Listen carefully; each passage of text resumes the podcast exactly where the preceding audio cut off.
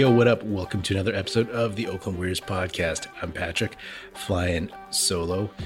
The Warriors, they beat the Portland Trailblazers 104 to 94 in a game that never really was in question. It wasn't a blowout like sometimes we're used to with the Warriors at home. It was a game where everyone was pretty much focused on will Steph hit 16 threes and break Ray Allen's record for most regular season three pointers in a career. And at first, Steph started chucking. he went after it. He pretty much missed pretty badly on his first four or five threes. And at that point, you kind of knew, like, oh, it's probably not going to happen tonight. But it was a good win. In general, it was a little unspectacular. I mean, I'm not going to get uh, nitpicky or anything, but it just was a little bit of a boring game, largely because, hey, once you saw that he wasn't hitting, he wasn't having one of those nights, you knew that part of it wasn't coming into play. And then also the Blazers, they weren't playing with Dame Lillard and CJ McCollum was out with that collapsed lung issue. So, you know, with all of the Blazers' history with the Warriors, you just knew that it was kind of a done deal. And the fact that nothing crazy or interesting happened, it was like, okay, this is just a another notch on the belt for the Warriors this season, which is awesome, which is great. We need all the wins we can get because right now the Warriors are 21 and 4. The Suns, as of this recording, are 20 and 4 and the Warriors are embarking on a road trip, a five game road trip, which is going to be a pretty dangerous five game road trip. Why? Because they're playing some pretty solid teams. And some of these teams, you know, have had some rough patches this year, but they are teams that have massive talent and will obviously get up for your Golden State Warriors like every other team does, right? No one's going to want the Warriors to come into their house and smack them. You look at the first game on Saturday, and that's against the Philadelphia 76ers, and Joel Embiid is back, and he's been playing well. So, are they going to be able to guard him? Would love to have James Wiseman out there, but obviously that's not happening just yet. And then the Warriors get the Pacers on Monday the Pacers have definite issues. It's been out in the news that they're trying to move everybody, including Sabonis, Myles Turner, who I'll get to, and Caris LeVert. And then that flips into a back to back in New York against the Knicks, who've been iffy lately, but again, they're a team that played well and surprised people last year, started off this season strong. They definitely have talent and they'll definitely raise their game. And then on Friday of next week, they go to Boston Boston right now is a 500 team, but we know that they have some top level talent with Jayson Tatum and Jaylen Brown. So that could be an issue. And then they go to Toronto, who's been playing better. They have Pascal Siakam back. So they're always going to be dangerous. So again, on paper, the Warriors are better than all five of these teams that they're going to play.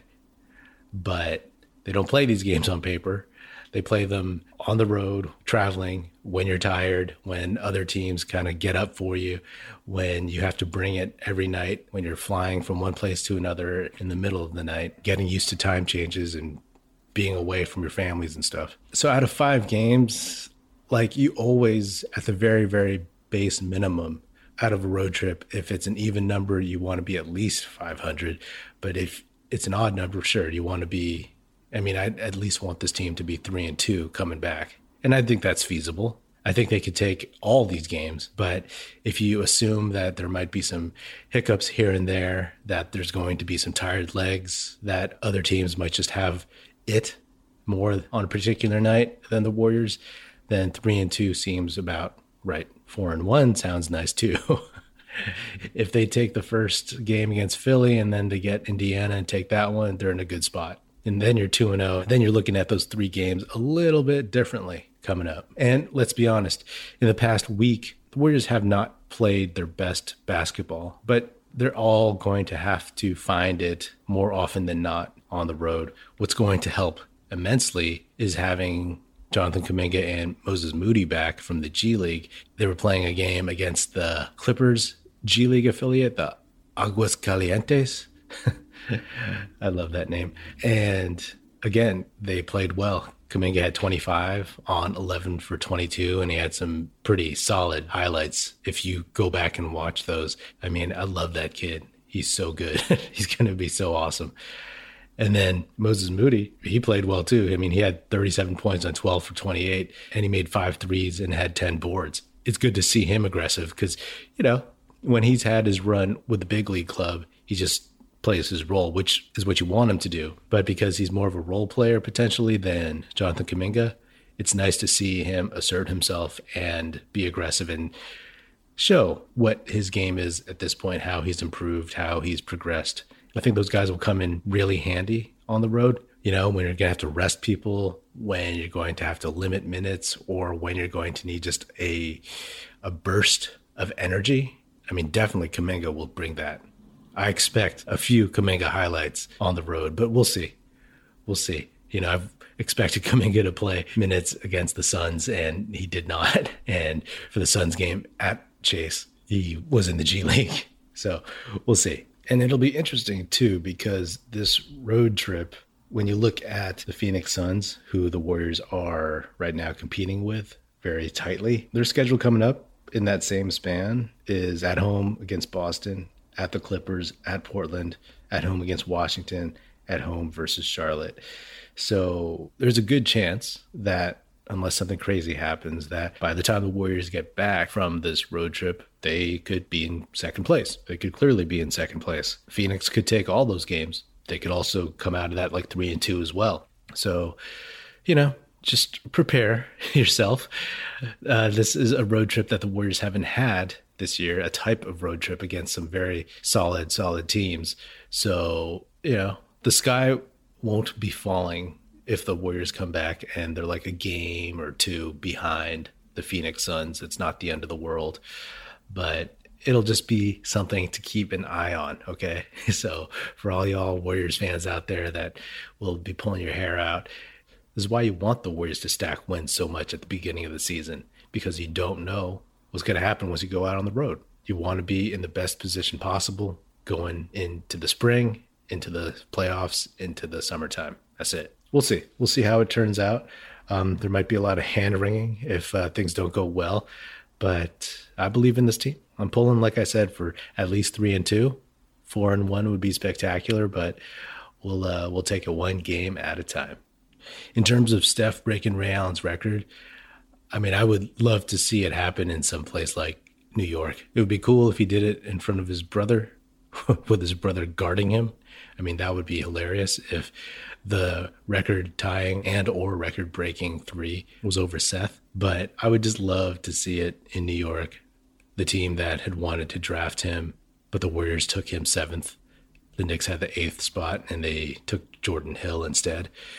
But just in terms of it being in front of one of the best NBA crowds, I think that would be kind of fun to see, kind of fun to watch. He hit six three pointers against Portland. He was six for 17 from three. So he didn't shoot that bad after he missed a few to start the game. But he needs nine to tie, 10 to pass Ray Allen. And I mean, averages, that kind of puts him in Indiana for that, right? Because what he averages at least somewhere between five and six threes a game, made threes. That puts him two games away. So we'll see what happens football fans. I'm sure we all love an action packed, high scoring NFL game, but with the latest no brainer from DraftKings Sportsbook, an official sports betting partner of the NFL, you'll be a winner once a single point scored. New customers who bet just $1 on any team to score can win $100 in free bets. It's that simple. If Sportsbook isn't available in your state yet, you can still get in on the NFL action. Everyone can play for huge cash prizes all season long with DraftKings daily fantasy sports contests. DraftKings is giving all new customers a free shot at millions of dollars in total prizes with their first deposit. Download the DraftKings Sportsbook app now. Use promo code TBPN. Bet $1 on any team to score and win $100 in free bets. If they score, you score with promo code TBPN this week at DraftKings Sportsbook, an official sports betting partner of the NFL. Must be 21 or older, New Jersey, Indiana, or Pennsylvania only. New customers only. Minimum $5 deposit and $1 wager required. One per customer. Restrictions apply. See DraftKings.com slash sportsbook for details. Gambling problem? Call 1-800-GAMBLER. I want to talk about Myles Turner. I was texting with Aram in Toronto and you know, all this chatter of moving Wiseman for Myles Turner. First of all, you'd have to figure out the salaries. And I think that would move too many people from the Warriors. It may not be huge, big salaried guys, but you have to move people who are critical pieces to your team. So it's not so much like, hey, let's swap one for one. Let's swap Wiseman for a quote unquote win now, help now Myles Turner. It'd be like swap Wiseman, Looney, JTA, Damion Lee, any grouping of those guys, and probably some other options too that you don't want to move. I mean, that would be serious self sabotage, to be honest, because you're taking what is important about this team, what is special about this team so far this season, which is its depth, and more importantly, its chemistry. And you'd be pulling out a huge chunk of it from Myles Turner. I don't want to do that. I definitely don't want to do that. Aram pointed out that Myles Turner wants to be a star. He's 25 years old and he should want to be a star. Reminds me a lot of one Kelly Oubre, who was 25 years old and wanted to be a star, but then he proved that he was not. Myles Turner, totally different player, of course. And sure, you could spin it as he wants to be a star, he wants to be great. But will he get that chance here? Will he be happy with his role as long as Steph is around? I don't know. We all know what the center position needs to do on the Warriors. So Myles Turner ain't getting star touches, especially when Clay comes back. So we'll see. Aram's suggestion was checking in to see if Marc Gasol is still available. You know, if he's interested in playing, getting him back to the NBA, he'd be a great option as an emergency break glass type guy in the playoffs in high leverage games. It'd kind of be like Iguodala to some extent but you know fewer minutes. I think Iguodala can play more, even though he's been out for a while. But Gasol is playing. He's playing in Europe, so could the Warriors finagle something to bring him here, and then maybe move, let go, get rid of Bjelica. I like Bjelica. It's not like he's, you know, Anderson Varejao or or Omri Caspi, you know, guys that the Warriors let go of because they weren't producing and they weren't doing enough. Bjelica's good. he's pretty important to this team. Even though he's had some slumps and his minutes have fluctuated a lot, he's clearly an important piece when he's out on the court. You know, he's not like a big zero like Caspi when he wasn't shooting and just wouldn't do anything. But I'll take Gasol and his bulk and his physicality, his passing skills as well, and his experience, you know, big game experience. You put him in there and you don't need to play him a lot when you break the glass, put him in for like 10, 15 minutes in games where you really, really need him against a center like Jokic or Ayton. And hopefully by then, James Wiseman can take the rest of the minutes. Anyway, that is all I got for today. Have a good rest of the week. This has been another episode of the Oakland Warriors podcast. Be sure to subscribe wherever you get your podcasts. Feel free to hit me up on Twitter at Patrick Epino or at Oakland Warriors. Check us out at oaklandwarriors.com and be sure to tell your fellow Warrior fan friends to tune in and listen. To the Oakland Warriors podcast is produced by National Film Society and is a part of the Basketball Podcast Network. And please, if you can, leave us a five star rating on Apple Podcasts and say dope stuff about us in a review. That'd be awesome. Thanks. It. Music in this episode provided by Paper Son. Special thanks to Paul Amardo for production support. See you next time, and go Dubs.